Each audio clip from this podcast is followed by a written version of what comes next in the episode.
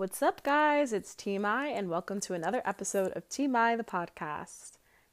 Hey, y'all! It's episode number six.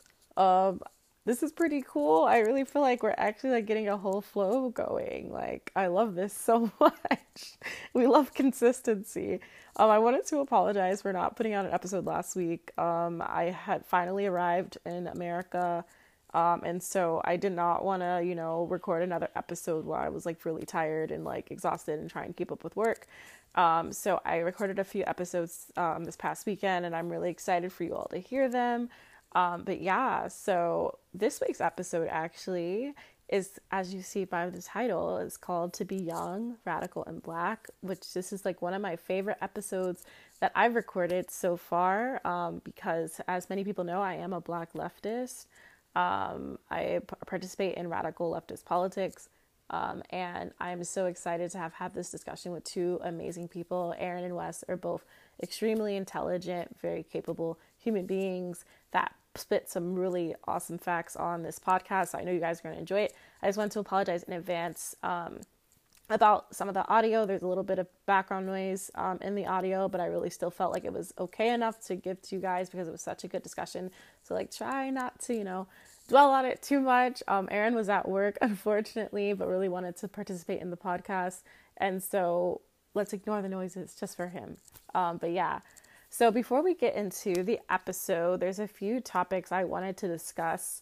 Um, this is a very emotionally taxing week, especially for the black community, per usual. Um, some really fucked up stuff happened, and I just wanted to cover some of it. Um, the first thing I wanted to talk about was the execution of Brandon Bernard. Um, Brandon Bernard was a part of a execution um, of two people um, back in 1999. Um, he was not the gunman, however, but he was an accomplice to the crime. Um, and the jury then sentenced him to death. Um, but the federal government has been on a 17 year hiatus on committing um, executions um, for those that are incarcerated.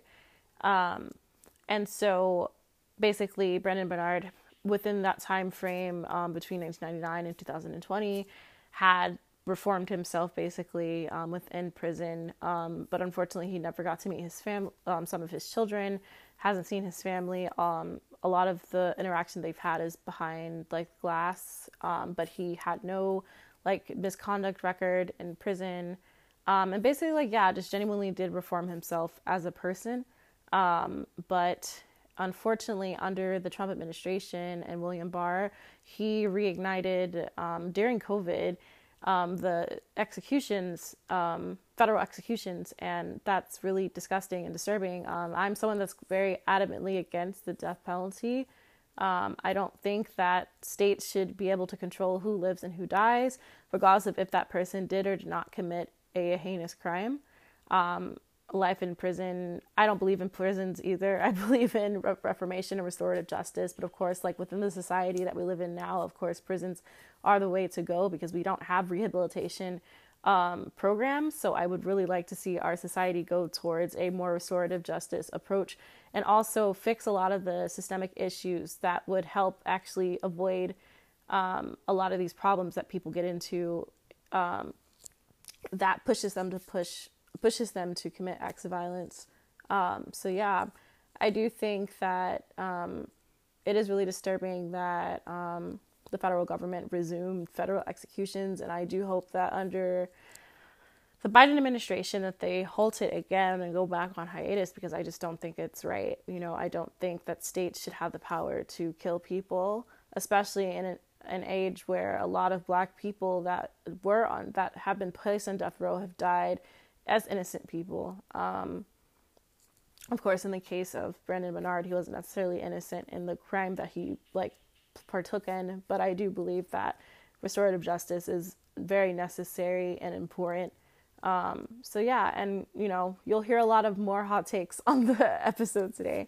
Um, I also wanted to talk about. Um, I also wanted to talk about the police shooting of Casey Goodson Jr first, I wanted to offer my condolences to his family, um, to his friends, and to our community that is grieving his death. This is just one of the most disturbing police shootings that I have read about. Um, I'm happy that there's no video for me to look at. I stopped watching police um, executions um, two years ago. I just told myself I'm no longer watching any video. I don't need a video to know what happened, right? Because we know that black people are just killed senselessly for absolutely no reason. So it was just really disturbing to read about this case. Um, if you don't know what happened, um, Casey Goodson Jr. was a young man returning home from the dentist and getting his family some Subway. Um, and he was walking up to his door and he unlocked his door and was shot in the back by a police officer, um, police officer Meade. And um, he fell into his kitchen in front of his little brother and his grandmother and, and died. Um, and literally, like, I shouldn't even have to say this no criminal record, no whatever. Even if he had a criminal record, I don't care. No one should be taken out like that, right?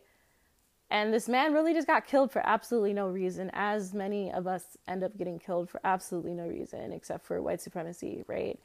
Um, and like I say continuously, the police state is an extension of white supremacy. Point blank, period. I'm all for police abolition. I'm all for quote unquote defunding the police. Boo boo boo. We'll also be talking about that. Um, I'm all for all of that, defunding white supremacist structures. Um, I don't believe in reforming structures that were meant to kill people like us, um, meant to kill black and brown people. Um, there is no reforming those systems, right? Um, and this is a perfect example of this, right? Like, how can a man walk into his house with Subway for his family after leaving the dentist and just randomly get shot in the back? I don't understand like why is this continuously happening? Oh yeah, because of white supremacy. Um, so I do think like we need to do like continuously keep fighting against these systems, but I really need people to stop leaving it at re- reforming because reforming's not doing shit. We've been reforming this system for years literally like we're living in reform slavery. That's exactly what we're living in. The prison industrial complex is reform slavery. The way they treat black people, the police state is reform slavery, right? Continuously putting us in jails or killing us in order to push this capitalist agenda that this country has. So yeah, like I just don't I don't I don't buy it. I don't think it's okay that um we continue to accept this nonsense, right? And I think we need to be asking for more. Black Lives Matter and just affirming that black people exist and they matter is not enough. We need to be pushing for serious dismantlement, serious and radical change. Um, we cannot stop at no chokeholds or no putting your foot on someone's neck or no this or no that, right? Like we need to really push for what we need and what we deserve as a society. So, yeah. Um, but like I said again, rest in peace to Casey Goodson Jr. I'm so sorry that this happened to you. It shouldn't be happening to anyone in our in this world, but oh man, white supremacy is a bitch, guys. Like I, it's just really tearing me up. Um, I guess in more quote unquote positive news, uh, the Supreme Court, um, like denied Trump's claims again for like the gazillionth time that he won the election um, and would not give him the votes uh, that were allegedly stolen by the Democratic Party via mail-in ballots. This whole thing with the election is just really stupid to me, and I want to. I don't want to hear anything else about it. Like I voted for, you know, moderate Joe Biden, and I don't want to keep being reminded that I did that. Like I'm still irritated with myself for voting for that man. Felt like I I just had to. Like you know? Like nobody wants to be in this incessant like recycle like cycling of trump. Um, but i do recognize that joe biden is still trash. Um, and yeah i don't god can we just move on? Like i'm so annoyed by this whole election process. But yeah so that happened. Um, so for all the liberals listening i'm sure you guys are happy about that. Um, yeah, but I'm just kind of, I'm very lukewarm about the whole thing. Um, but yeah, so those are the stories I wanted to cover. Um, I also wanted to remind everyone that you can support the podcast on Anchor Support, and you can also support the podcast on Patreon. I do want to say I have my first patron, And I'm so grateful for you. Thank you so much for subscribing to the Patreon. Um, so, yeah, for anyone that wants to support the podcast, I really do need a, a mic. Um, I do want to enhance the audio for the podcast, which is why I opened up the Patreon. So, and the Anchor support. So, if you guys want to donate to my podcast so that I can get a new mic, that would be really amazing. The link is in the description of the podcast. You can also find the links um, in my Instagram bio at everything TMI. And yeah, um, so let's go ahead and get started with the discussion.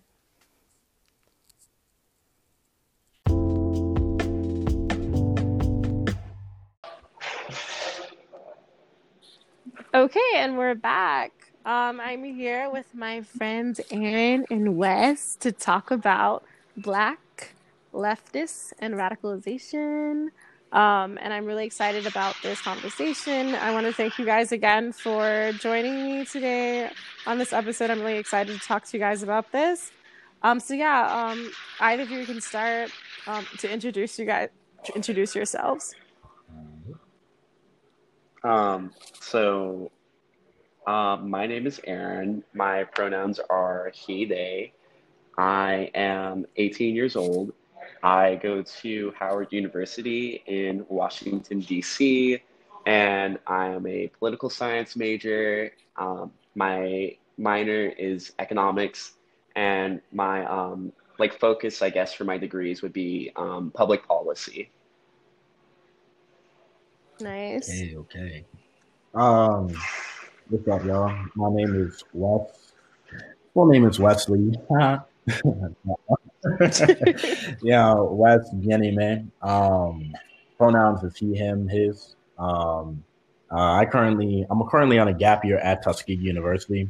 Um, I intend on transferring, but uh, major is English, minor is uh, international affairs, and yeah. Nice. So I wanted to get this conversation started with my first question. So, would you both consider yourselves to be a radical leftist? And if so, what would you define as a radical leftist? And if you're not either of those things or don't feel like whatever you identify politically fits within those realms, what would you identify yourself as? All right, I guess I'll jump in. um, yeah, yeah, I think I I did. Oh. I think I'd identify myself as um, a radical leftist. I'd adhere to that um, term, right? Uh, specifically within that, right? Uh, I am a communist, unapologetically. Um, but you know, it's interesting. I was dissecting just what it means to be a um, black radical leftist, right? Radical leftist specifically, mm-hmm. and you know, I knew about this. Um, I found out about this a couple years ago that the term leftist means it was uh, created during the French Revolution, and what it meant was people that were on the left of the king, um, and therefore were not in favor of the king and promoted revolution. So inherently, to lean left, mm-hmm. to be a leftist, is to be revolutionary, um, and of course, to be a radical is someone that wants change. Um, and those terms are synonymous. So therefore, I don't have a problem with, in identifying as a radical leftist. Mm-hmm. Um, I would consider myself to be um, a political radical. I would consider myself to be a leftist too. Um, I would define being a radical kind of like what Wes was saying in terms of um, a person who is opposed to the world as it contemporarily exists. Mm-hmm. Um, again, like Wes was saying, right? Like the people who sat on the left hand side of the king in France, the people who opposed the um, existing status quo were these radicals who wanted a society that was much, much more egalitarian than the one that they were currently residing in. And so I do think that to be a radical is to believe that we can build a better world and that it can be a world that is radically egalitarian and capable of responding to the full range of human needs. Mm-hmm. Yeah. So, like, I guess I'll answer the question too, since I'm all the in the call too. Um, I would consider myself as well as a black radical leftist. Um, I subscribe to for the exact same reasons as both of you. Um, I think the reason like I asked that question is because I think people get scared of terms like radical and left and whatever, and I think it's very weird to me that like black people in particular um, would be afraid of using terms like radical and left, considering that like a lot of the activism that um, our community has partaken in has always been very black, very radical, mm-hmm. very left um, and subscribes to all of these terms. But I think like there's been this um, fear mongering, fear mongering of sorts, and also like a disinformation campaign on what it is to be a leftist, what it is to be communist, what it is to be a lot of these things, and it's been shrouded. Um, yeah, just like a huge disinformation campaign, I guess I would call it. Um, so I think like it is important to like define like what these terms mean um, and like why we would even subscribe to such terms. Um, because I even have friends now that are like, mm, I don't know if I would call myself like a socialist. That's a bit much. Like that's a little far. Um, and like you have, you know, the term socialist and communist being thrown around in a way that's kind of not even kind of insulting. It is insulting to be like Joe Biden's a communist, um, and like literally like you thinking like you know communism ends at Joe Biden is like the strangest um, mental gymnastic that we're at right now. So I do think like it is important to like have these terms like defined. Um, so I guess the next question would be like, what radicalized you to take part in radical left politics? Um, and I guess like what puts puts you at a point where you could confidently like define yourself as a leftist, as communist, like whatever. Like I know everyone like has their points that radicalize them. Like I saw a tweet today that was like the Scholastic Book Fair was super classes, and that was like my moment where I became a radical leftist. Um, and that was really funny to me. But like in all seriousness, like what points in your life where you're like, okay, like my politic is like shifting. Um, for me, I would say that I've always sort of been a person who believes um, in this idea of democracy. Um, I do think that to a certain extent that living in a democratic society would significantly increase a lot of um, the quality of people's lives. And um, for a really long time, I labored under the delusion that we lived in a democratic society. Um, and I tried to sort of I tried to sort of reconcile that with all of these um, really weird contradictions that I was seeing within the system, um, right? Like I was seeing um, a very big difference in like the lives of like people of color, obviously, um, but working class communities as a whole, and um, more like wealthier, like affluent communities. And um, obviously, like the contradictions didn't stop there, but um, I just couldn't really come to terms with the fact that um, there was something better, that there was anything more democratic than what we were seeing. And so I did a lot of research on the matter myself. Um, I tried to understand like the foundations of liberalism. Um, I did research into capitalism and trying to understand like all of the contradictions around capitalism that I kept seeing like manifest. Like the racial wealth gap or just the wealth gap in general, um, the quality of healthcare service in the United States, particularly. Um, like all of these situations in which people were not having their needs met by the system. And um, I did more research into alternative types of systems, which naturally led me to um, socialism and communism. And um, I was finally able to read some thinkers who were able to show me that not only would a communist world order be a world order in which people could like actively like lead, live um, better lives, but it could be something that was radically democratic. And um, I guess that's mm-hmm. what really radicalized me. Mm-hmm. Okay. Yeah. Um, well, to speak from my experience, um, what radicalized me is being poor. And, yeah, mm-hmm. and this is the root. Of, um, this is the root of my um, of my fascination really with Huey P. Newton because in uh, in his autobiography in Revolutionary Suicide, he said the only thing that made me a socialist was being poor, right, and not having my basic necessities met in life. Um, and the feeling with being poor is anger. That's the one feeling that is mm-hmm. associated with poverty. And I felt anger on more than multiple occasions, but I know what that feels like to be a daily reality, daily routine. And now it's a question of my life of where is that anger going to be channeled into? And that anger is going to be channeled towards the system mm-hmm. that created that poverty and that deprivation of basic necessities that I endured coming up, right? So mm-hmm. um, my motivation is um, um, I mean, it's like it's it's intense, right? It has this intensity to it. Um, and of course, I see communism as the only way in order to get there in order to truly bring about uh, the virtues of what we speak about with e- egalitarian society. Um, and, you know, not seeing these disparities exist anymore um, and seeing them repeated generations after generations. Um, yeah, I mean, you know, what radicalized me is just not having what I need in life, right? And therefore, there needs to be something mm-hmm. in place in order to um, stop that stop that um, disparity, you know, to cease that disparity, in order to ensure that there's a um, mm-hmm. there's a standard for humanity, right? And what Aaron was saying, there's a standard mm-hmm. which results in people having all people having healthcare, yeah, and all people having um, the right to education, the right to um, electricity, right? You know, the right to housing, the right to food. You know, all of these things should be um, the base standard, right? You know, for the because this is what the people deserve. Mm-hmm. Uh, we're not born here to be deprived of what this planet provides for us. Mm-hmm. Mm-hmm.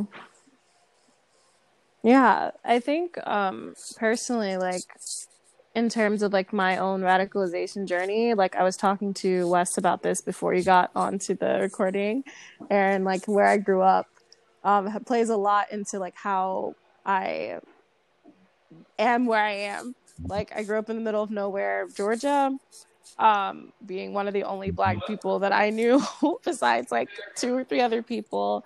And I think it was like very clear, like the racial disparities that I experienced, um, and list things that were based on my race, and it all was very arbitrary. And I was under like trying to figure out, okay, but like why is it like this though? Like I don't get it.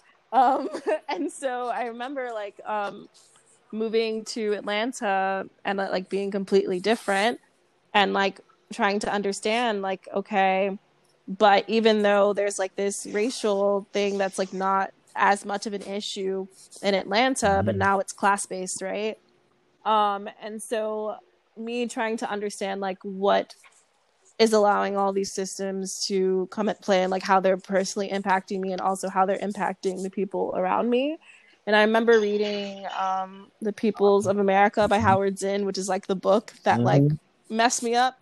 Because um, it's really interesting because like in the South, there's like a disparity in um, how curriculum's taught, even throughout like a state level. So like I was getting a completely different version of like what history is and like how we came to be before I moved to Atlanta. And the curriculum was completely different. Um, and we're reading Howard Zinn, and that completely like shook up my sensibilities, my complete trust in like the country, like mm-hmm. what democracy even mm-hmm. is. Do we even live in a democracy? Like, you know, like being actually like that book really made me question things for the first time, like seriously question things. Um, and it's kind of like a kind of a blip from here. Here we are on this podcast having this conversation, you know. So I think like it is interesting to like understand like um where people are coming from when it comes to like the their villain origin story of becoming leftist. Um, it's always interesting. Um, but yeah, so like I guess I also wanted to ask like in terms of like your radicalization or like your political praxis now, like who are people or theories um, that like inspire you the most, and also some that are on the left that may not inspire you as much.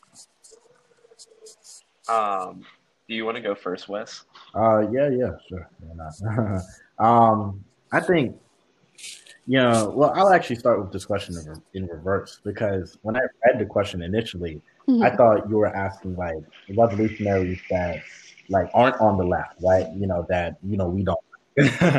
and mm-hmm. specifically to answer mm-hmm. who I don't like, right? Uh, the only name that really comes to my mind mm-hmm. is George Washington. Yeah, because George Washington certainly was a revolutionary, but for the reactionary purposes, right? You know, wrong purposes completely. Mm-hmm. Um, and it's, but I can still respect the mechanism that George Washington could use in order to overthrow the um the yoke of colonialism of Britain, right?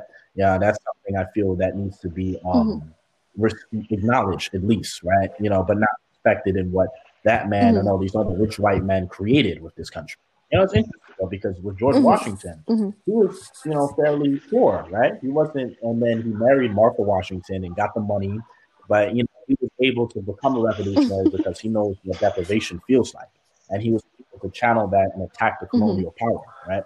Now, that needs to be used in our hands, um, and specifically who I'm inspired by. Um, I wrote down some names. Um, specifically members of um, the Black Panther Party. Yeah, from Huey P. Newton to mm-hmm. Elaine Brown, who was the first woman chair, um, to Angela Davis, who was in the Black Panther Party for a year, um, and you know was a very, very loved and, and is a very loved and renowned Black communist. Um, I think I can throw in Rosa Parks in there, of course, another revolutionary socialist. Um, you know, Karl Marx, certainly Mao Zedong, uh, Vladimir Lenin, Fidel Castro, Che Guevara, um, Toussaint Louverture, Simon Bolivar, um, and I and then I think the last person I'll put on this list, well, to name a more a few more, right? um, Jacques Roumain, who was mm-hmm. the um, founder of the Haitian Communist Party, um, and I am Haitian as well, so that's why. Um, my, my great great grandfather, uh, Albert Bien-Aimé, who was um, who we suspect was a uh, revolutionary socialist who was assassinated by the um, imperialist regime, the puppet regime um, that the United States sponsored. Um, and um, Malcolm X is another one of my uh, uh, inspirations for sure. Uh, Frantz uh, Fanon, for sure. Uh, W.E.B. Du Bois. I'm naming quite a few names. um, Everyone write it down if you're listening. Yeah, nah, Look them all look, up. I can't just pick like three. like for real, y'all. This world got so many revolutionaries. Yeah. Oh, and I think I'll end this list with Sankara, mm-hmm, right? Mm-hmm. Thomas Sankara, for sure, for sure. Um, mm-hmm. I mean, yeah, I mean, you know, they're they truly embody the spirit of liberation to me, right? I, um, these people made it mm-hmm. clear that give me liberty or give me death, and that's I stand. Mm-hmm. mm-hmm. Yeah, thank you, thank you. Dope. um, so like for me, I would say like because again, like I said earlier, um, I'm primarily motivated by the creation of a democratic society. And I have since come to understand that building political democracy in a society also requires for us to build economic democracy. And capitalism is not a system that supports any notion of democracy, right? Like at your job, like you essentially sacrifice all inherent rights you have to autonomy or liberty the second you clock on. Um, I speak from mm-hmm. experience. Mm-hmm. um, yeah, literally. so, um, yeah, so I would say I've always been been focused on thinkers who stress the fact that building like a type of real and legitimate democracy sort of requires for us mm-hmm. to have a um, democratic economic order. And some of the people who talk about this the most are, um, well, my, my favorite thinker would probably be Murray Bookchin, who is a American leftist, and he talked a lot about how in order to sort of truly fight a lot of the the problems that exist in our society, all problems which sort of stem from the fact that we notably live in a world where an elite few people get to make all of our political and economic decisions for us. Um, he basically proposed that we should instead create more horizontal and decentralized modes of organization to build a type of counter power to the people who control our society. And um, I found this to be a very, very interesting idea. So I would say he's number one for me. Um, mm-hmm.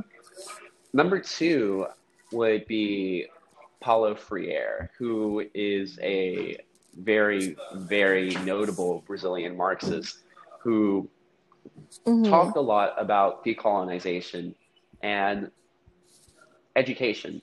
Um, Freire wrote in a time in which Brazil was under the rule of colonial powers who were able to sort of mentally subjugate colonized people in Brazil. And he talked about this most notably through the education system, right? Because after all, if you can sort of make people believe that the world has to be the way that the world is, like that this is all that can ever exist, um, you can get people to sort of think a lot of negative things that impact their ability to question the status quo. And um, he wrote a lot about building a type of critical pedagogy, um, a process in which education becomes not a tool of oppression, but a tool of liberation. And um, that's always been really, really inspiring to me. And um, last but not least, I would probably have to say um, Rosa Luxemburg was a pretty mm-hmm. influential um, thinker for me because um, I have to admit mm-hmm. that when I was reading about socialism and communism, right, I obviously had massive hesitations. Um, obviously, not because I didn't believe in a more egalitarian economic order, but because I worried about the extent to which we could preserve democracy in these new societies that we were trying to create. And um, Luxemburg was really helpful to me because she sort of understood that building a liberated society, building a socialist society requires um, a new type of democracy. It requires radical democracy. Um, our movements cannot be separated from the people, essentially, is what she wrote extensively about. And um, that really helped me to sort of see socialism in a much better light because I understood it was the will of the people. It was the will of like oppressed people who were finally taking power for themselves and um, building a society in which no one had to be oppressed. So mm-hmm. those those three were pretty influential for me. Dope. I mean, I would say mine personally. Um, shout out to the Combahee River Collective, yes. the baddest bitches in the game. Period. Yes. Point blank. Um, Black feminist praxis would be nothing without y'all. Period. Point period. blank. Barbara Smith. Audre mm-hmm. Lorde, mm-hmm. all the homies. Um, and I think like for me, like that statement, like like if you haven't read the Combahee River Collective statement, um, you're doing yourself a disservice. Yeah. Very easy read, very quick, and very necessary.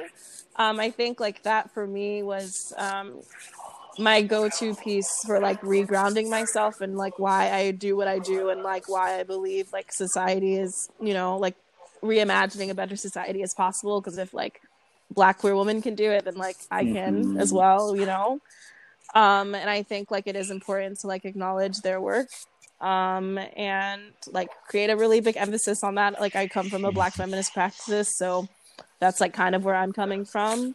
Um mm. also like ho chi minh is like my fave. um no, like no, my yeah.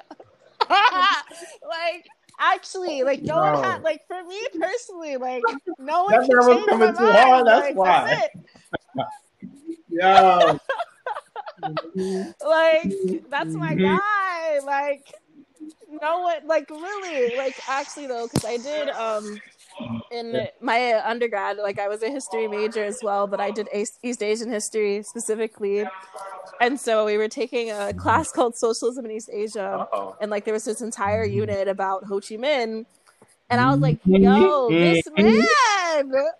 Wow! Like I, an icon like honestly like and i think like what i like about ho chi minh so much is that this man um oh, yeah, did yeah. everything really to seek liberation for Vietnamese people, and even if that meant yeah. knocking on the door of the West, he was going to do it. And I think it's very interesting how he became a villain of the mm. West when he asked them for help first.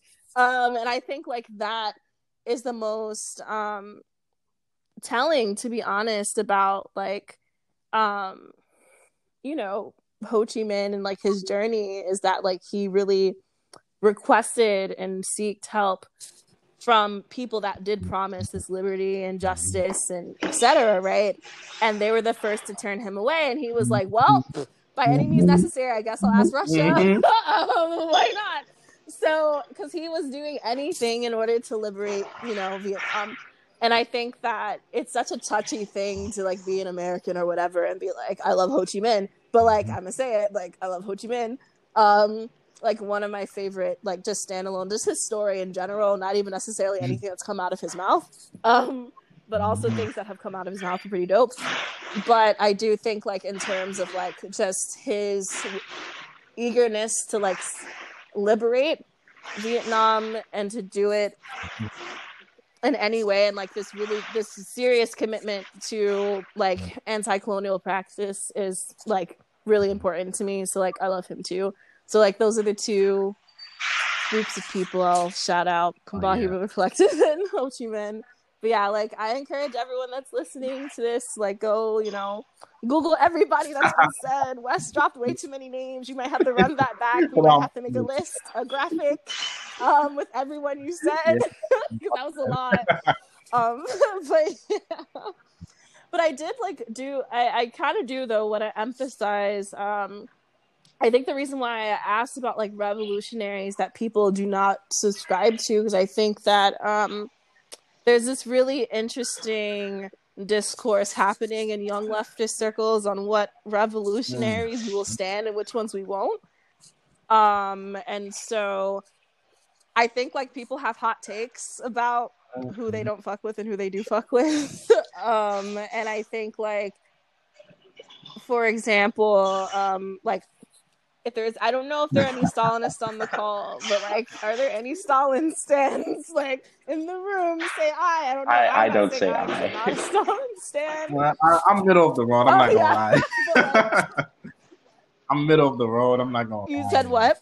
I'm not- I'm not- Okay, yeah. I mean, I think that's valid I can't do the homie like that. Homie?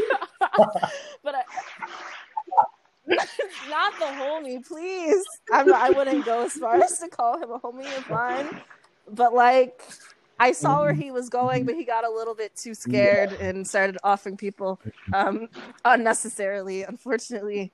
Um, but I do think it is interesting though. Like I think it is a serious conversation to be had because I do think um, like there are some like quote unquote like leftist revolutionaries or like people that um are tied to like leftist circles that people do have an issue with Mhm. people like standing. Um and i mean i don't know if i necessarily have an issue with i think the issue for me i guess personally is like when it comes to people's revolutionary faves and they will by any means necessary defend them and not um, take into account the critique that there is to be had about your revolutionary fave. Um, and um, I think like that is an important discussion to have because, like, you know, like, um, like if we're gonna talk about like racism and like leftist circles or whatever, of course there were like really popular leftist figures Mhm. that were very racist as well, um, or like like pretended not to be racist, but like genuinely like Yeah. were racist pieces of shit, right?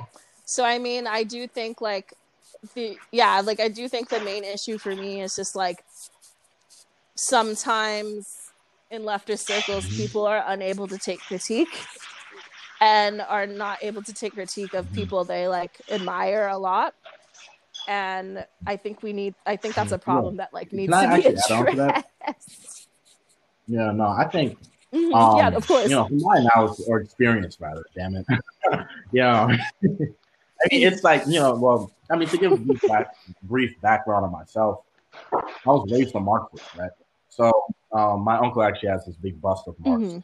and it's like, you know, he made it, he sculpted it. So it's like, you know, I was used to hearing this rhetoric about, um, you know, all of these people coming up, and of course, I discovered my own. But I think it's interesting because I'm actually reading this book right now called um, "The Romance of American Communism," and uh, uh, Vivian Gornick she discusses Mhm. just how she did this series of interviews with um, members of the Communist Party USA. And, you know, these old people that are in their 90s now that were involved with the party in the, in the 1930s. And it's like, you know, she, she says she deals with harassment from them all the time where it's like they're, they're so stubborn, if I'm keeping it real, right? You know, I mean, damn it, I'm stubborn too. mm-hmm. But, you know, we can't be, we can't be, um, not be able to be flexible, right? You know, I think and the way she describes it in this book is beautiful. As she says how the reason why we're so adamant about these revolutionaries is because of our passion, right? But passion is something that's so volatile. We mm-hmm. can't let it's necessary in order for these movements to take off, for them to prevail. But we can't get um, intoxicated by our passion, right? Like we can't let our passion overcome us to the point that we don't see the flaws in someone. Um, you know, I mean, really, seeing people is, you know, to be corny, is people. people that had their flaws, people mm-hmm. that were or just indicative of the time, right? Or you know, is the overall majority. Um, and I think you know, it's like I mean, as the most striking example I can think of is um, sexism, right? You know, and the sexism that um, many of the Black Panther Party had, and mm-hmm. how I think we're we're delusional. Yeah. We're, we're, we're fucking with ourselves, right? If we think that, that not Absolutely. dissipated, right? you know, because there's been no revolutionary education overall to take that sexism out of black men. You know, so we're going to continue to see these same dilemmas, um, you know, pr- um, prevail sadly because there's been no um, the advance of consciousness when it comes to the to the um, importance of egalitarianism, specifically among the poor. Right? I think you know the middle class, ah, they have a mm-hmm. you know mm-hmm. a somewhat understanding of it, but when it comes to the poor, you know that that chauvinist shit, that sexist shit is something that really prevails among our communities because it's a matter of power, right? And that's that's what really brings it all back to communism mm-hmm. and revolution because we got to get rid of these dynamics where we have people separated, people having this deep desire to, to get power, right? You know, to achieve something. Yeah. And, you know, that's a score upon someone they mm-hmm. is weaker, right? Yeah. yeah. Right. We need critique critique is definitely necessary. I have to agree. Um, that's in part one of the reasons why I don't really like.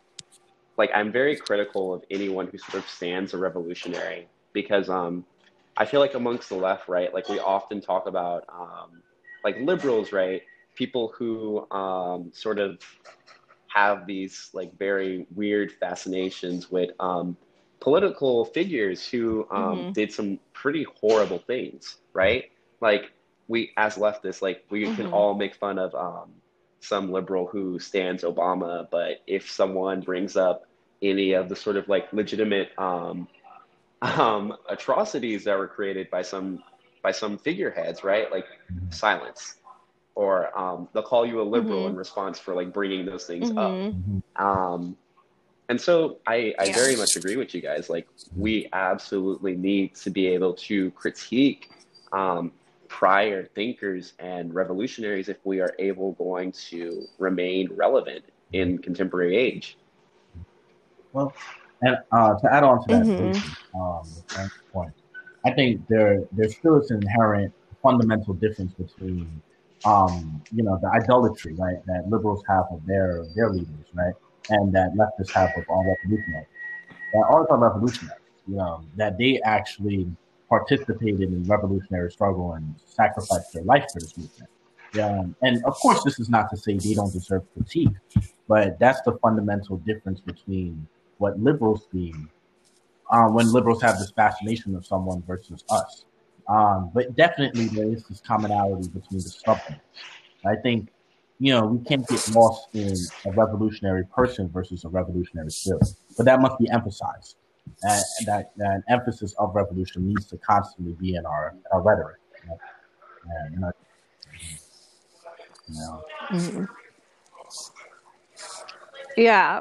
Like I I completely agree with like everything like that's been said. I do think though that like I think like my problem becomes um I I don't know. I feel like for me, the most common issue I think in leftist circles is that I'm just gonna like we all know this. The left is like very white for whatever reason, um, and can be very white in terms of like who's the Yes. loudest and who gets to control the narrative of the left.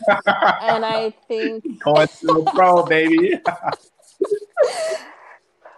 and like this has always been a problem you know what i mean? Like even like when the communist international like you know like there's like black leftists like black african like revolutionaries coming to the communist international being like yo like race needs to be part of the political praxis. We can't just keep it at class. Like there's things that people uniquely deal with in race and like people thinking that like that's going to complicate everything or whatever we shouldn't like add race to it right so i think like that um that like directly like impacts like this weird like stand culture that like happens like I, I will say that like yes there is like um there's a difference between me like uh, standing for like Che Guevara than it is for me like if I were to stand for like Obama Mhm. like the differences are like Mhm. completely clear. Right? But I do think that like when it comes to like people idolizing leftist thinkers but like when people do say things like hey but this person was really fucking sexist and like maybe this is something we should critique and like take out people Uh-huh. really do get genuinely like mad defensive. Um and i think like we can't like hold ourselves like hold liberals to a standard standard that people aren't meeting in our own circles and i just think it's like not i just think it's way too common i think i just say that because like I say that for Gen Z TikTok leftists. Like that's who I'm. That's Yep. who I'm screaming at right now. Because that that which is why like I'm not as um involved in that community. Like I follow everyone. Everyone follows me. But do I make content about it? Not really. Very rarely. Um, because like I. I just get very irritated. I think because like the co- the dialogue and rhetoric around who we love and who we don't love or like wh- who we stand and who we don't stand is like so simplistic and like borderline creepy to be honest. Um and i think like that's why it's important to be having this conversation with other people that are like part of this like generation as well of us being like you know holding ourselves accountable like not being like you know well we're leftists so it's fine. Like no it's still it's still creepy and not cool. Let's not do this you know?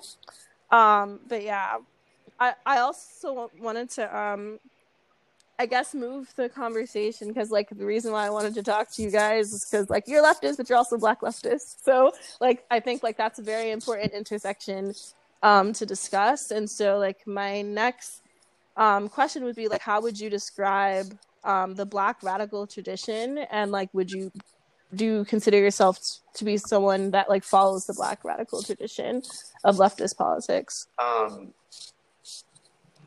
oh my god, I'm so sorry. I just found out something like really disturbing. Can one of you guys go? Okay, yeah, yeah, sorry. Uh, yeah. Uh, so can I Yikes. just jump in? All right, that um. So the Mhm. question was like, do I adhere to the black radical um, leftist tradition?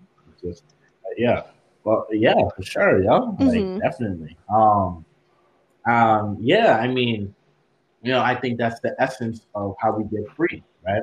Um, the most, the most striking example Mhm. actually, um, I've had um, to really, you know, um, instill a sense of not even a sense, but instill this spirit of pride in me, right, for a black radical leftist tradition, is when I went to Cuba. Um, I don't know if this was like a year ago. Yeah, wow, felt like two. but I was in Cuba um, um, last year, and it was made very clear that without black radical, you know, leftist just radical tradition in general, this um, revolution would have never been successful, right? You know, and I think it's interesting though. Mhm. Um, you know, I mean, because the the black people of any society, right, are the most oppressed, and I mean, I think my reading of um, Fanon has made this very clear.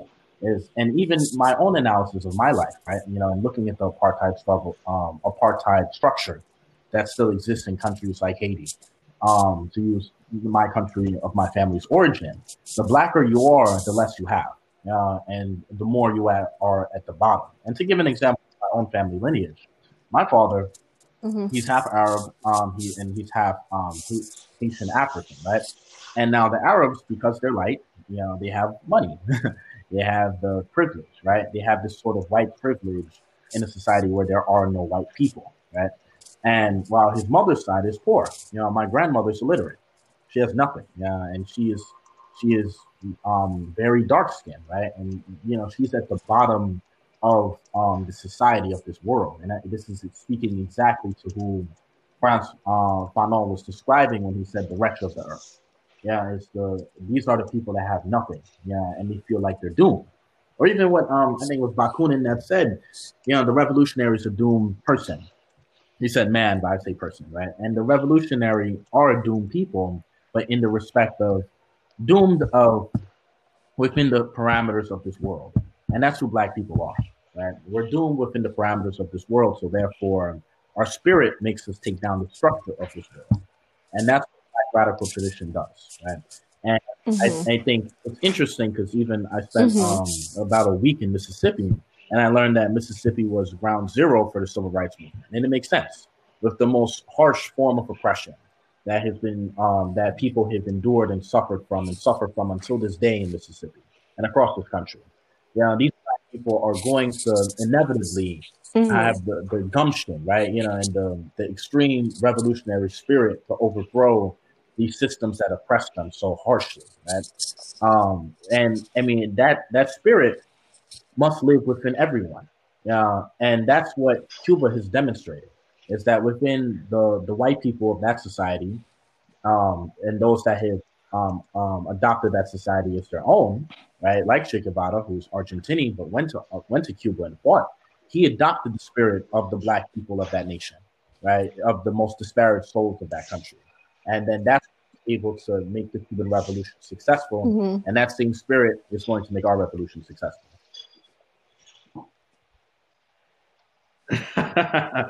That was like a sermon. Uh, that was that was that was really good. That was really good. thank you, thank you. Appreciate y'all. like I want to emphasize on like the essence of like the black radical tradition. Like I think like when I think of like the essence of it, it's like I kind of get upset in a way because I feel like it like kind of brings me to a point where I think about like the lack of um, access to like mm-hmm. learning about what the Black radical tradition is, and a lot of this being like kind of I don't know, like I don't even know the word for it, but like grouped or like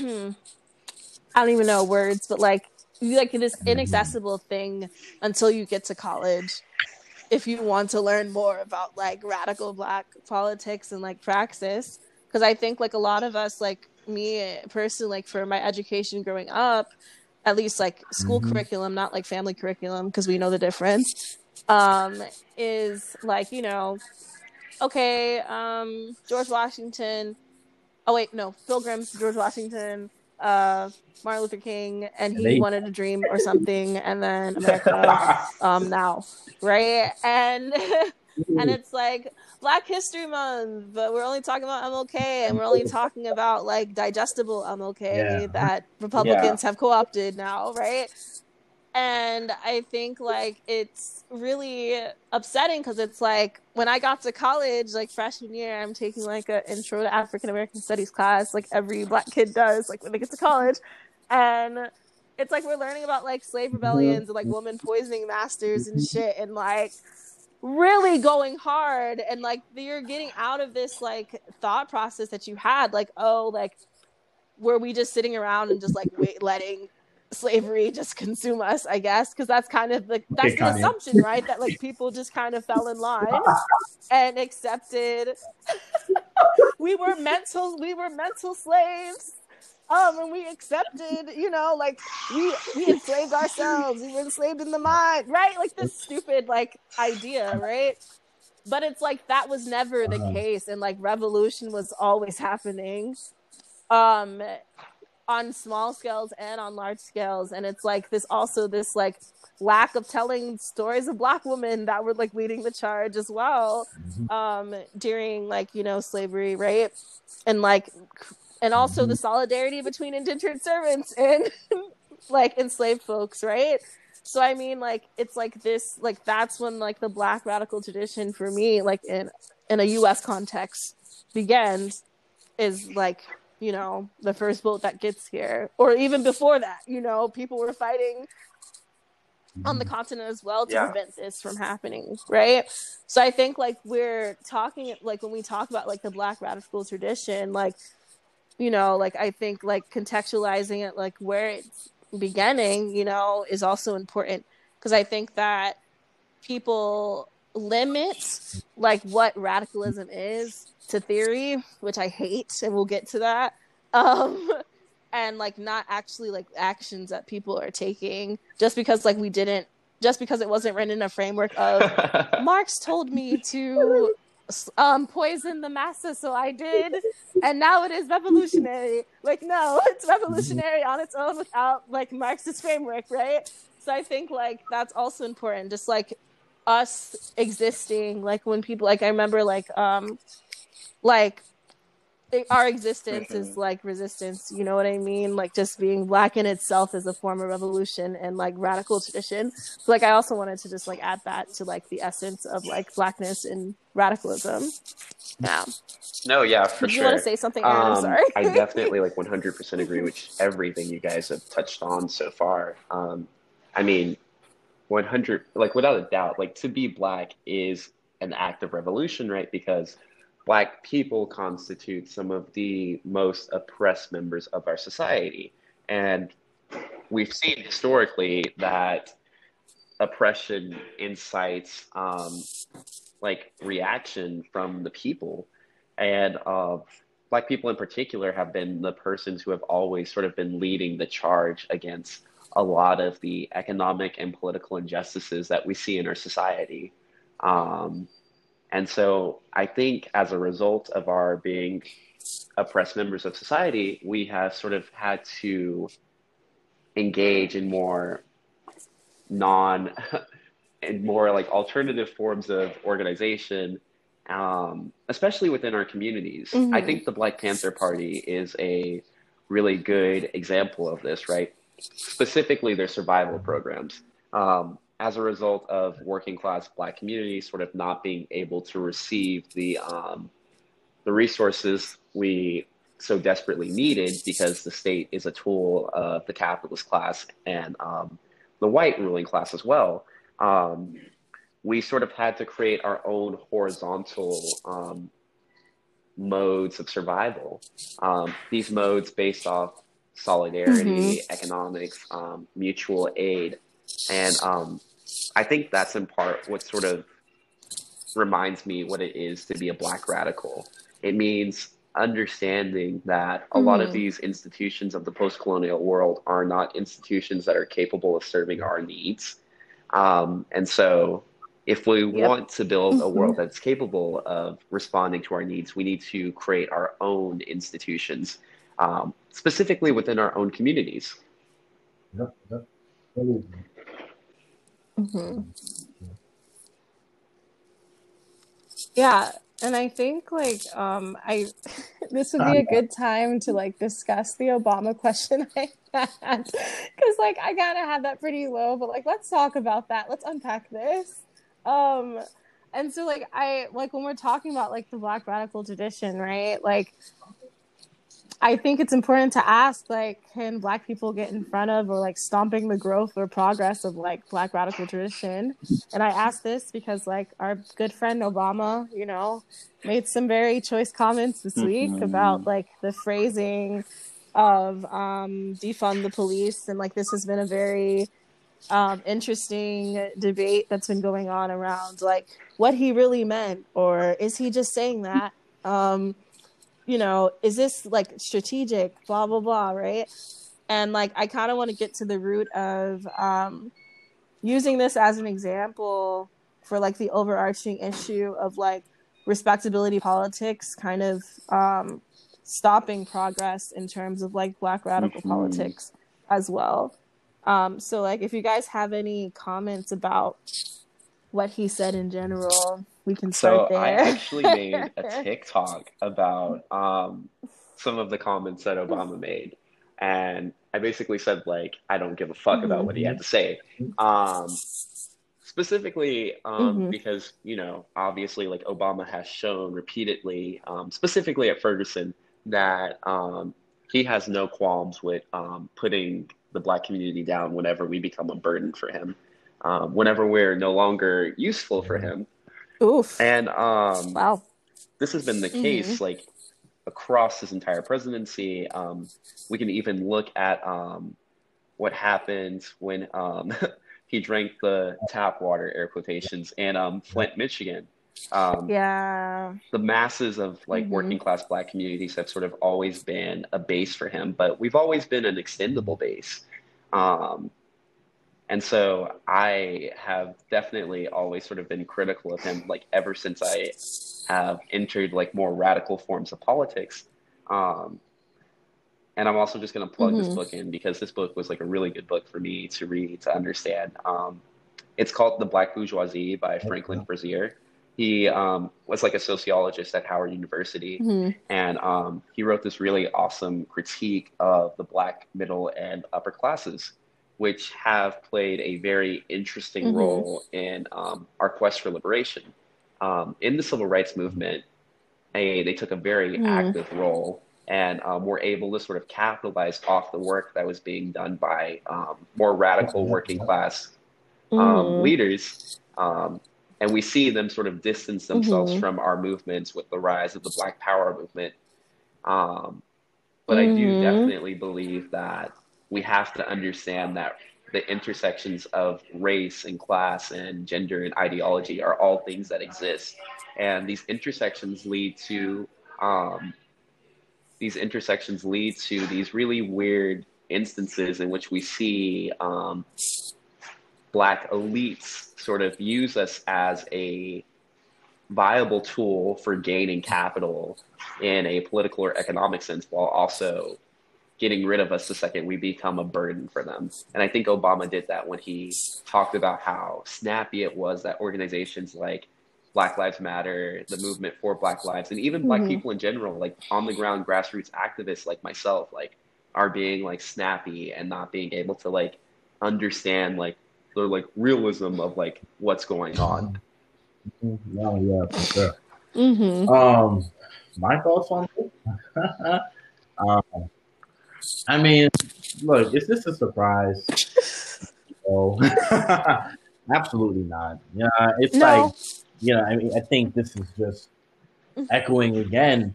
Um, Obama's rich, Obama's rich people. Yeah, Obama and Jay Z is not going to liberate us, right? We liberate ourselves. Mm-hmm. Yeah, they're they're not in our interest, right? And I think Mhm. you know, um, I mean, I'm kind of, you know, grateful, right? You know, the fact that there's this, um, I mean, look, the black bourgeoisie is becoming so so blatant, right, about the for the plight of the poor, right? Yeah, and you know, this is Mhm. indicative that revolution is near Sure or here, are. right? Um, because now we're like, wait a minute, so you know, Mhm. these poor white folk, like they poor too, you know, and out of like we poor, like we're the ones that don't have to Mhm. you know, like we're we're at odds with, with each other, but we not, you know, actually having any form of um, power in the society. You know, while Obama does, Obama can just say stuff like that, and it's like, you know, and I mean, I was thinking deeply about the fact that, you know, not too long ago, what Clyburn, I don't even know dude's first name, Clyburn, what that senator from South Carolina, he was, yeah, I Oh, mean, I they, Clyburn, they, they the same niggas.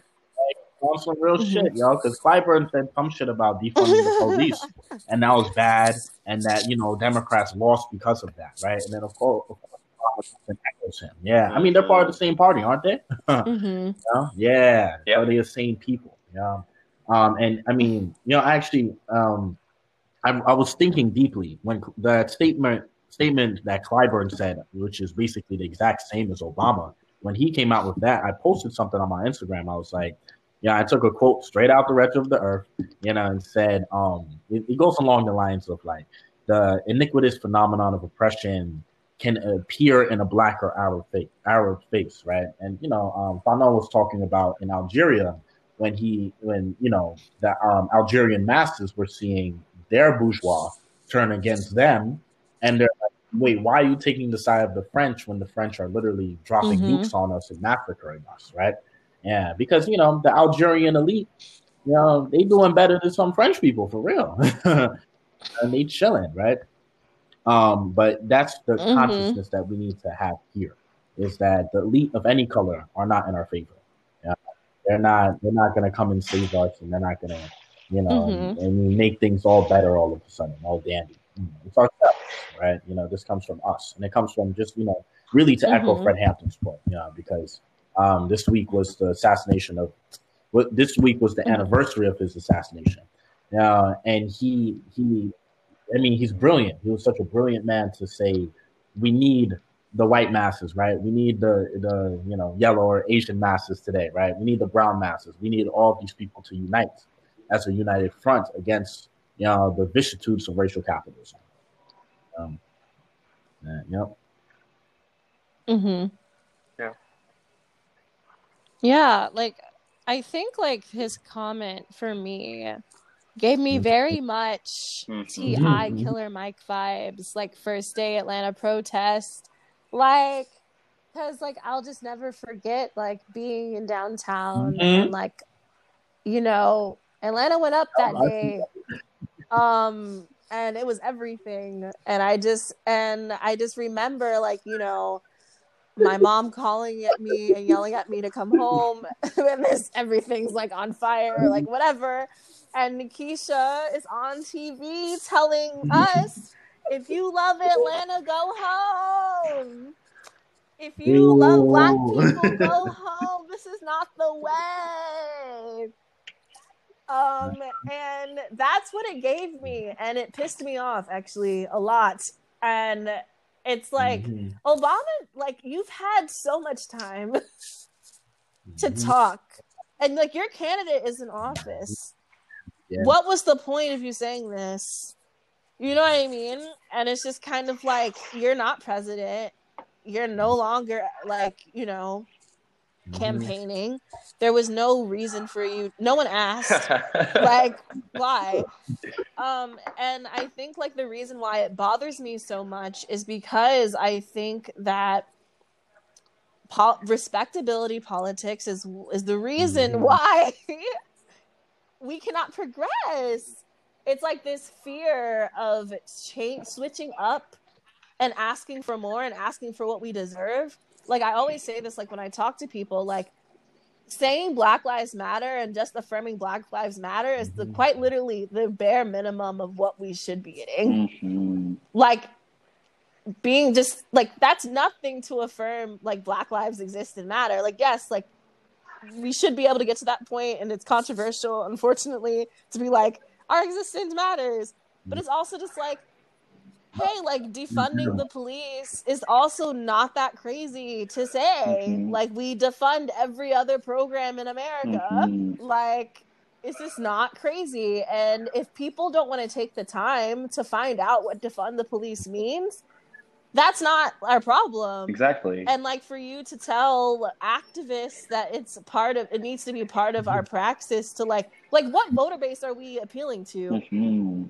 Like that's what i'm wondering like who are we asking these questions to because i'm like if you're asking us to like appeal to right voters Mhm. that's just my that's not part of my job Mhm. that's not my job to do as an activist, as a grassroots grassroots organizer. It's not my job to ask Trump supporters or people on the right or liberals if or if not they think I matter, if or if not they think I we should defund the police, right? And so I think that that's why I got really irritated with this because it's like I'm getting into debates with like, you know, friends of mine um about this like, well, I mean, incrementalism. And I'm like, no, no. Like, like genuinely, like, like, can we talk about like literally where has incrementalism gotten Ever us? worked. This is why we're at where we're at. Like, it doesn't work, and like, it clearly doesn't work. And it's like, it just frustrates me because it's like when we're having conversations about like Democrats, liberals losing seats because of defund the police, but we're not having Uh-huh. conversation about like how all progressive candidates kept their seats Mhm. and I'm like, maybe it's because y'all are really shitty and like aren't on message about what your voters are interested in. Yep. It has nothing to do with black people saying defund the police. Like your your strategy just sucks, and people are tired of bourgeois politics at this point. Yeah, and we can see through it now. Um, and so I think that you know the DNC and all of that, like that's not our party. We don't have to discuss it. But like you know, it but it impacts us because it's like we're yeah. forced to in a way to like participate in this yeah um because people keep participating in this respectability which is keeping us from creating multi-party a multi-party system because everyone's stuck in this mm-hmm. well i guess we have to accept what obama says yeah maybe we should switch our message because we need more voters and it's like, why can't we create a new voter base? I don't understand. Like, why can't we have multiple parties? Like, you know? Mm-hmm. So, yeah, I think like that's like the important conversation around like Obama, especially like since he's such a central figure, unfortunately, in the black community. So, yeah. I don't know. I also. I also think it's a really interesting critique to say like, oh, defunding the police is snappy. It's like do we all remember what like four years ago when like BLM like first got onto the scene and people were saying the exact same thing about BLM. They were saying BLM Literally. is too controversial. They were saying it's too radical. They were saying it's too snappy. Like I remember like reading about how like the like organizers for BLM like they were trying to decide like what they should like call it. And there were people mm-hmm. who were mm-hmm. like we should say Black Lives Matter and some people were saying like we should say Black Lives Matter too. Um, and it just it just goes to show that like this movement to defund the police right? Like it literally just happened this summer. There was mm-hmm. there's never been like any like mass call to defund the police up until now. And so obviously this movement is going to be met with resistance from the ruling class. Mm-hmm. and it's going to take time especially like through grassroots grassroots organizers on the ground to have the conversations with people about what building a world without police is going to look like to have a conversation mm-hmm. about how critical it is that we start funding these social programs so as to not have to live in a world that relies on policing in the very first place like it's just a very like ahistorical critique for me mm-hmm. i agree. Mm-hmm. reactionaries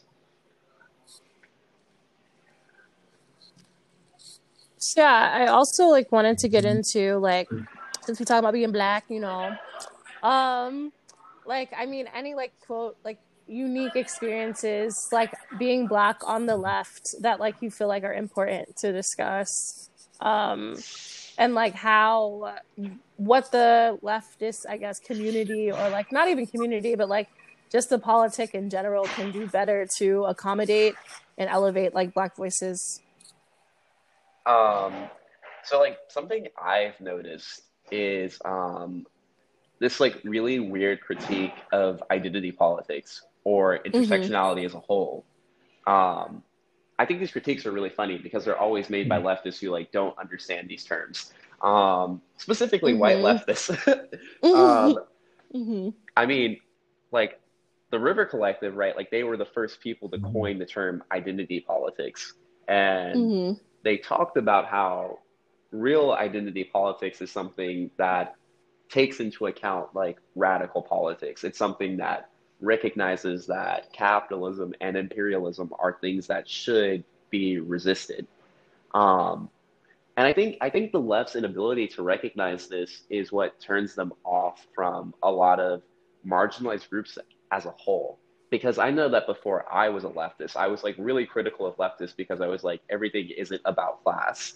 Like, it's mm-hmm. the intersection of our oppressions that actively matters. Um, and so seeing leftists like slam dunk on like identity politics wasn't always like really good for like making me like want to become a leftist. So I like really mm-hmm. had to mm-hmm. like make that journey myself. Like I couldn't really rely on any other leftists because most of the leftists around me were like white people, right?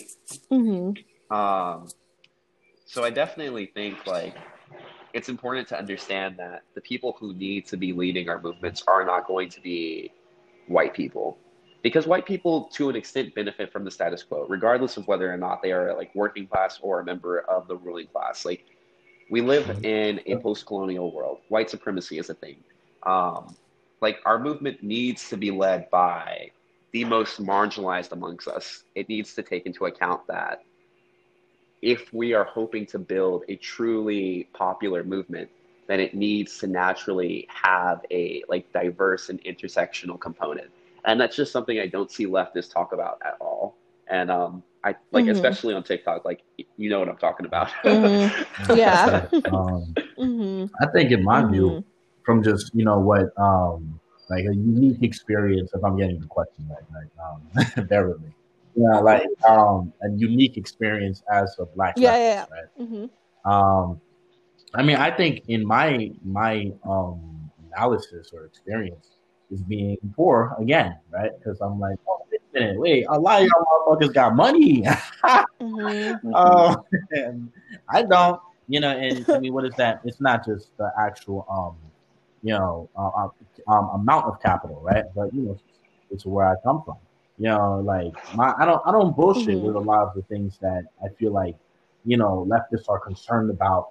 Um, and it's like I never understood this obsession with theory, right? You know, where I'm like, you know, specifically because I'm like, I come from a high school mm-hmm. where people graduating at a fourth grade reading level. Yeah, and people can't read, right? You know, I mean, even myself, when I started picking up these books, I'm like, whoa, I don't know a lot of these words. And you know, I, I want to emphasize uh, Huey P. Newton again because of how much I respect his story and why his, um, not just his movement, but the people that were with him in the Black Panther Party were so powerful.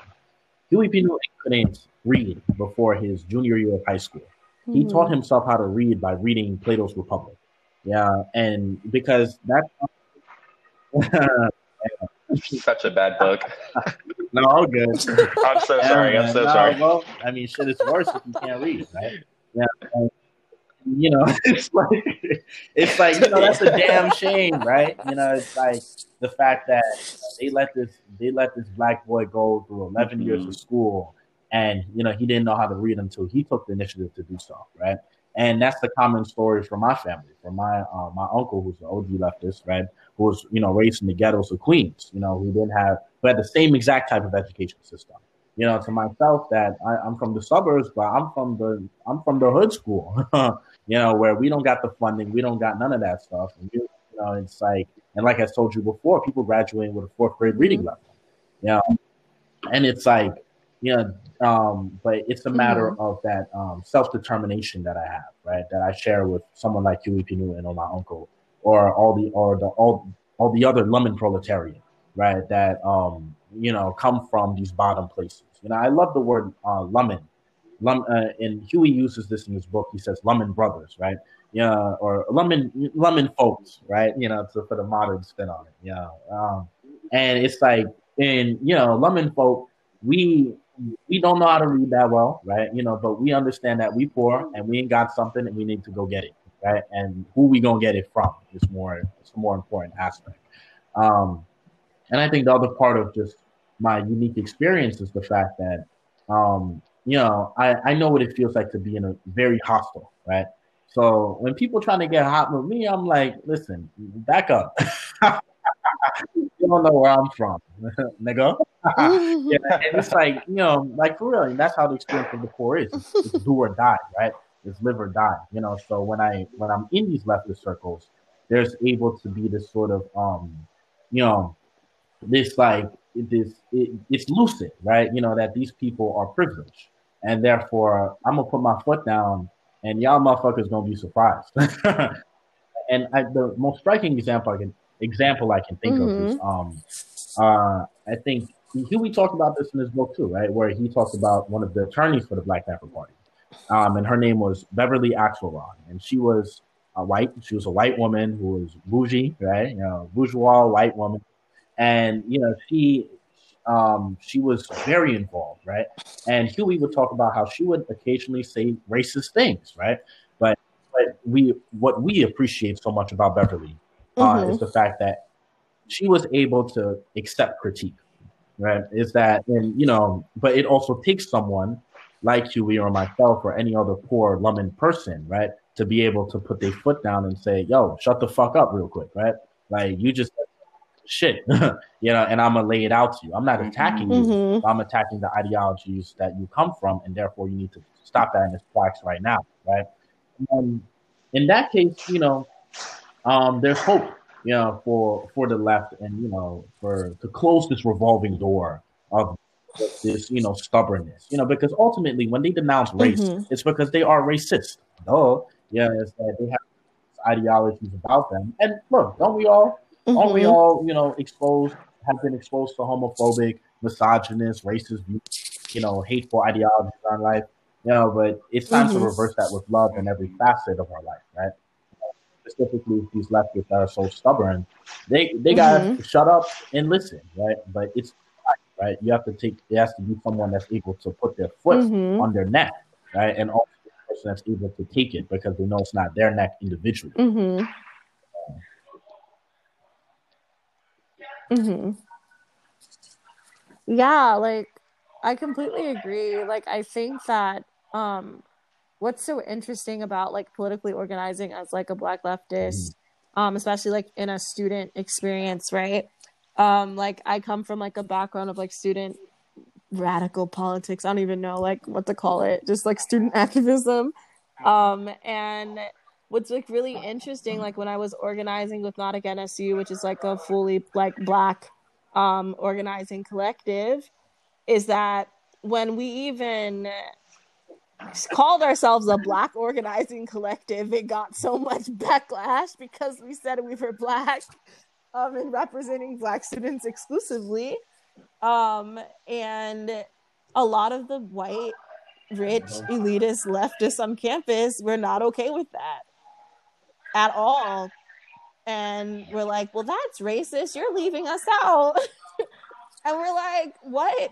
Like, no, we can only speak to our experiences, and that's what we're organizing around. Like, if you want to organize, we can be in solidarity with you, but we're not allowing you to take credit for our work. Mhm. Um, and I think like that's the biggest issue for me is that like this resistance, um, like white communities get upset with you when you organize without them. And then when you ask to be included in their praxis or like critique their praxis, they're like, LOL, race doesn't matter. So it's like you can't have it both ways, right? And I think like that's kind of like my experience is like, um, yeah, like a black organizer in general, um, trying to like deal with, you know, leftist politics. And I mean, like like we said, like TikTok's a whole nother level of bullshit. Um, but like this argumentation between white liberals and white leftists about like who gets the black people. Um, and like they do the same thing that right wing people do with bro. Candace Owens. Like, well, my black friend said this, so it's true. And it's like the left does the same thing. And I'm like, y'all be getting mad, like calling, like, you know, like y'all get mad at right wing people for like citing Candace Owens and shit like that. But I'm like, y'all be doing the same shit. They're like, well, my Yeah. black friend on the left said this, so it's true. And I'm right. And you're white, so shut up. And it's like white people yelling at each other for being white. It's weird. Like it's weird. It's a weird thing that happens. Like I feel like even in the left, like black people, like black leftist voices are also tokenized. And like I think the prime example of that was like the occurrence of when um, we're talking about critiques of Kamala Harris and white people thinking that it's okay to it's fine to critique Kamala Harris, but it's also we can also acknowledge that a lot of the critique that happens to her is also because she's black and Indian. And like we can recognize that and like it's fair to recognize that, but you know, white leftists can't have that. They're like, there's no way, I'm not racist. Like fuck, you know?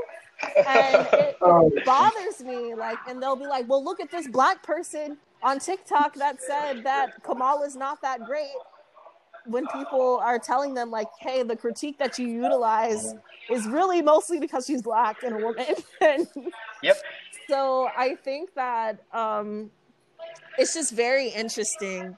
I just don't like. I think for me, like that's what bothers me the most is like the tokenization of black voices on the left as well, um, and us being used as pawns in order to um, progress really problematic arguments on our side. Yep. Uh, yeah.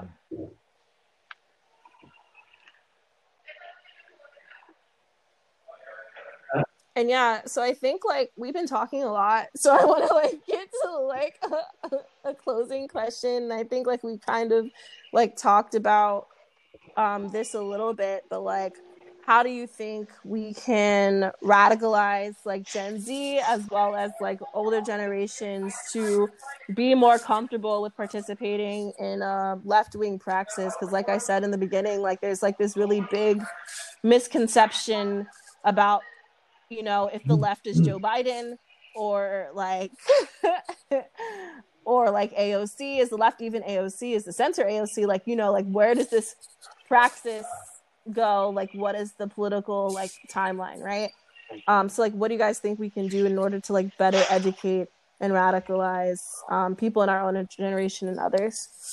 So for me I would definitely have to say obviously that um, Joe Biden is not the left. Um, I think I think I think most well not most of us, but I think some of the the more radical members of um, our community sort of understand that. Um, I think we also understand that politicians like AOC and Bernie Sanders are also like centrist. Um, mm-hmm. But I understand that to a degree, their policies can be really helpful for the movements that we're trying to build. Um, mm-hmm. And that's just my opinion. I know I know not all leftists like think like that, but um, I think they're somewhat useful in getting people comfortable with the idea of these things, even if they aren't fully presented with the entire idea. Um, and I think that's one of the reasons, right, that our generation, Gen Z, is a little more open to embracing like socialist and communist politics. Um, so I think that's been somewhat useful in helping radicalize people, but I've mm-hmm. found myself that the most um, potent form of radicalization is just when we when we just talk to people. In all honesty, mm-hmm. specifically people in our communities. Um, I, mm-hmm. I was I've been doing like on the ground protesting, um, kind of since like this thing took off. I even like started like my own um, student organization, and um, we like explicitly say like we're dedicated to pursuing um, revolutionary and radical um, change in our city and in our communities as well. Um, I honestly think that things like mutual aid and um, building institutions that are capable of providing for the people in your community, um, kind of like survival programs, are some of the most powerful tools of radicalization that we have available to us, especially right now. I think a lot of people mm-hmm. are coming to the conclusion that um, these institutions are not capable of serving our needs, and I think that's why we're seeing a increasing amount of popular movements sort of rising up.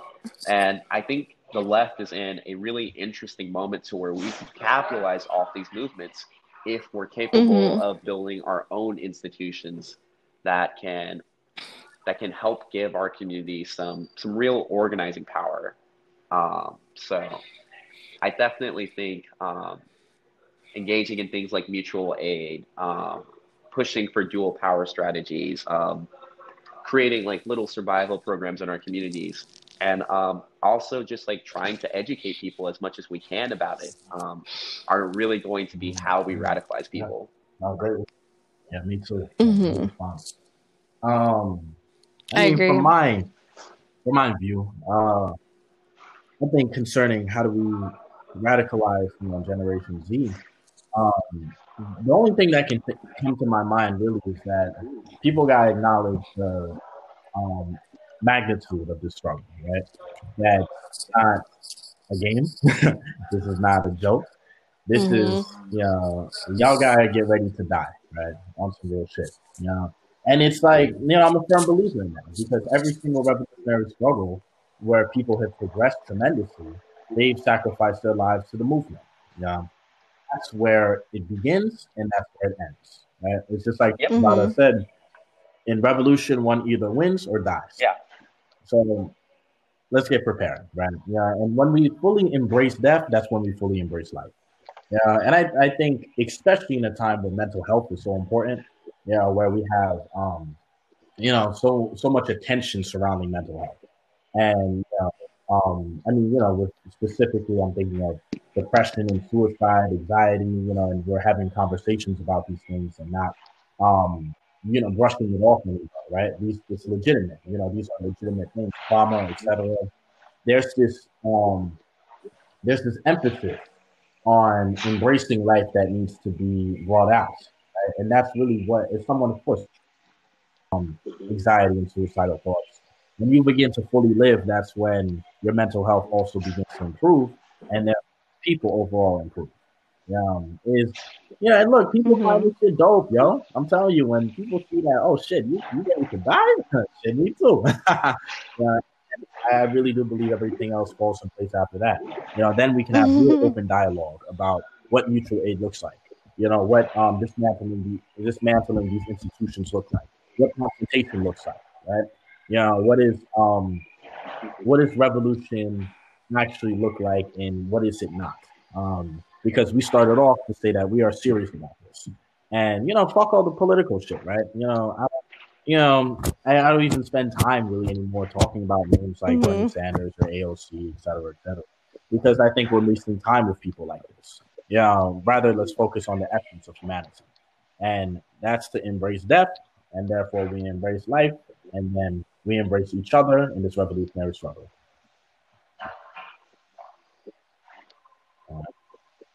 Yeah, thank you, thank you. Okay, hot takes. We I love agree. to see it. Yeah.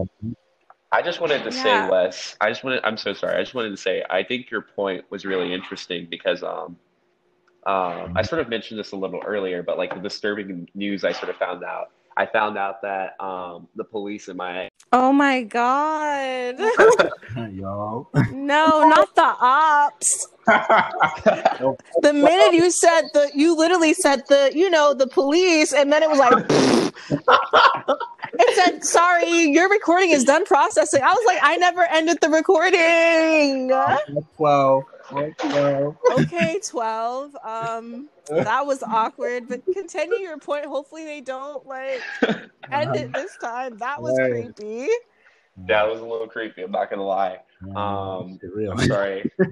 so um, I was just gonna say, what's your idea about how we need to sort of live, breathe, and uh, die for the struggle, die for revolution, right? Um, I was just saying, like, I think this is a really interesting point um, because I kind of just found out, like, uh, a lot of the organizations in my area um, have been being surveilled by um, the police of our city. Mm-hmm. And um, my organization was one of the organizations, and my organization is a um, it's a student organization, so we don't really engage in any um, forms of like violent direct action, um, just because like we're all students. a majority of us are minors. I'm one of the only people like of age in the group, so um, yeah. Mm-hmm. I just thought that was a little yeah. something that we just kind of have to remember. Mm-hmm. mm-hmm. Yep. And also remember the feds are always watching and always listening. oh my gosh. But it's important because they can't win. Yeah. Yeah. it's impossible for them to win. You know, mm-hmm. and you know, word actually to Ho Chi Minh. Ho Chi, yeah. King. Because like, you know, I remember this video. this is video I saw, you know, where he was real old here. You know, he was holding a cigarette and he was saying in the, he was saying this in French. He said, you know, jamais, jamais, jamais, right? You know, which means never, never, never, right? Like you know, you know, the Americans will never win. You know, the Vietnamese will fight for however long. You know, and you're gonna see that you will never win this struggle. And I mean, and um, correct me if I'm wrong, but Vietnam was uh, liberated after Ho Chi Minh died, right? Yep. Mm-hmm. Yeah, yep. But you know, it's he was saying that because he knew yeah, and that's what we gotta get to. It's two things, and they they go in tandem, right? It's belief and embracing death.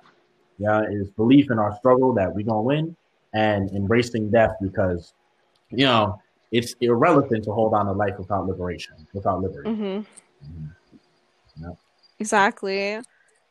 Um, I think like also to add to like ways to engage um, Gen Z like Wes and I were saying earlier, like honestly, this focus on theory is like yeah next level elitist. Um and mm-hmm. honestly the only theory that like I would genuinely like be like, hey, like really easy to read, short and quick is like the Communist Manifesto and the Combahee River Collective Statement. Very easy, short reads. Yep, yep. That will not like both of them combined will not take you more than an hour. hmm I would say Um, I would say I would say the principles of communism over the Uh-huh. Communist Manifesto in all honesty Mhm. because that's even shorter Okay, and yeah, um, yeah. way more way more to the point.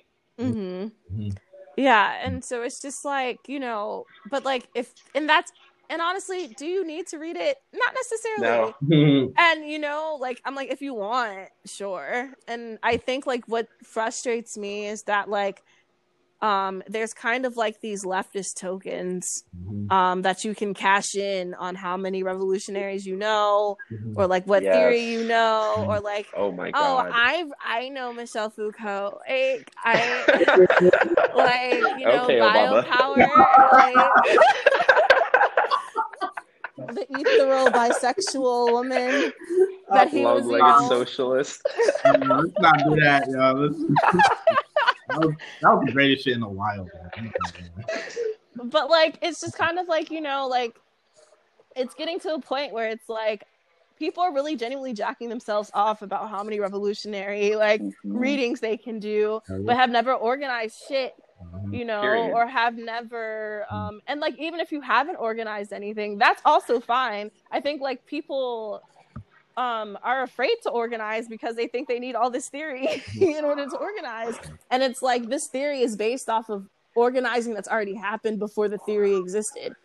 Um you know? And and so i think that it's just kind of like really frustrating to me that like a lot of people base i mean okay not even a lot of people i'm just going to say it like white leftists really just think that like theory is the end all be all and the only thing that you need in order to be a leftist. And like if you haven't read lenin you're not a leftist. Mm-hmm. Or if you don't or if you don't subscribe to like you know maoism you're not a leftist or like Yeah. whatever. And it's just like that's not true. It's Like, ridiculous. you know like being on the left can lived experiences lived experience can be leftism you know what i mean? Like like we said like by mere virtue of being black and existing you're, you're are existing in a radical black radical politic right so like which is inherently leftist so i think that like um I just get really frustrated like with this emphasis on theory. Like I always personally encourage people to just genuinely like fight in the ways that you know how to, In the ways like, that you you- can. Yeah. in the ways that you can, exactly. Because it's just like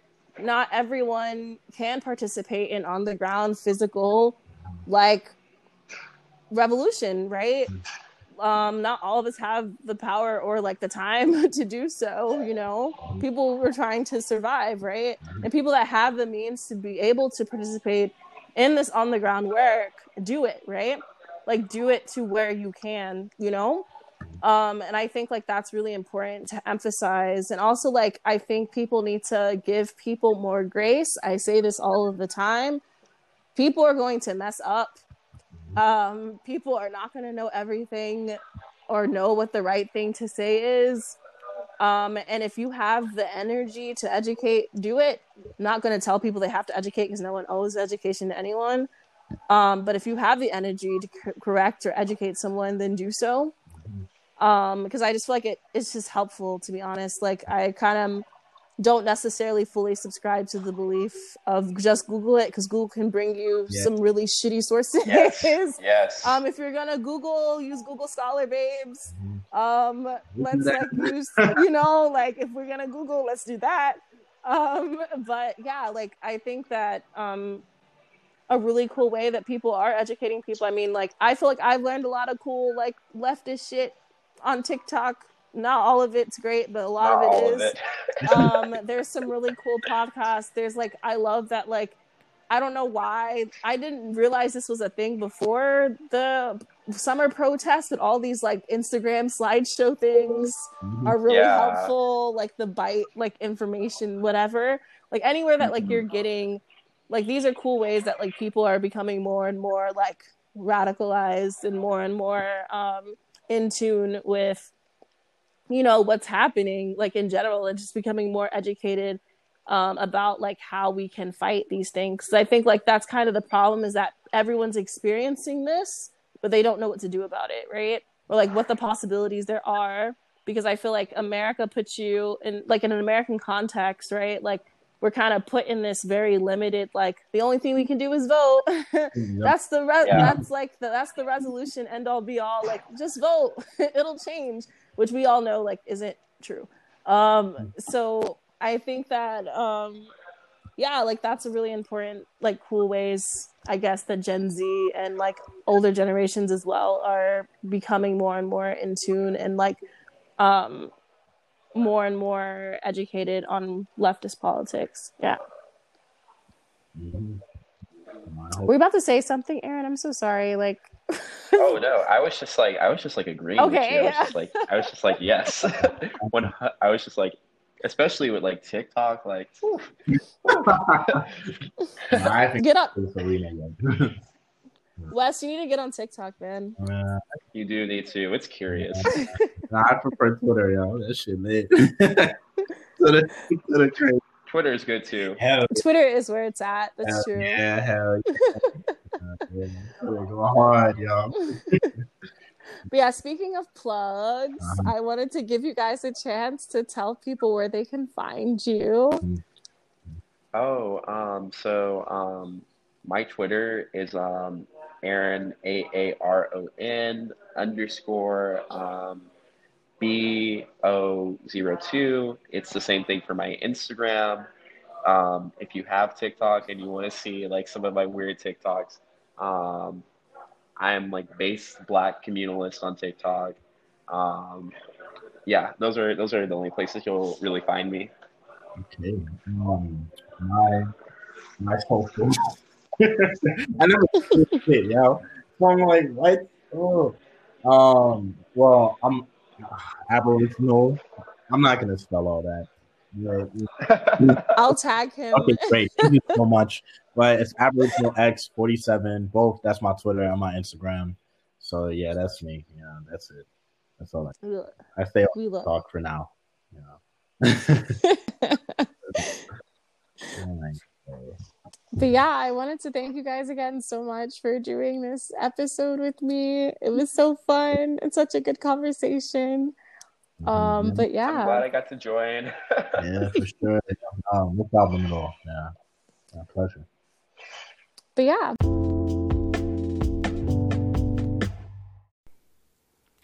All right. I really hope that you guys enjoyed the episode. I had such a fun time working with Aaron and Wes on this.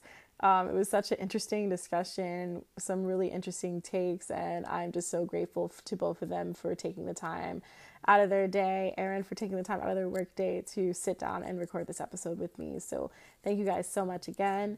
Um, if you're looking to support the podcast so that I can bring more amazing people on um, and also improve the quality of my content, please consider donating to my Anchor support or to my Patreon. Both links to those things are in my bio, um, as well as in the description of this episode. Additionally, if you would like to follow me on social media, you can follow me on TikTok at Everything TMY, as well as Instagram at Everything TMY to see what I'm up to on a regular basis. Um, yeah, I'm kind of a goof. You all guys only get one me once a week on the podcast, and I'm sure maybe you might want a little bit more of me. So, um, yeah. And also, I wanted to additionally say that if there are any stories that you guys would like to have covered in the first segment, feel free to send them to me in my Instagram um, or my TikTok so that I can discuss them on the podcast weekly.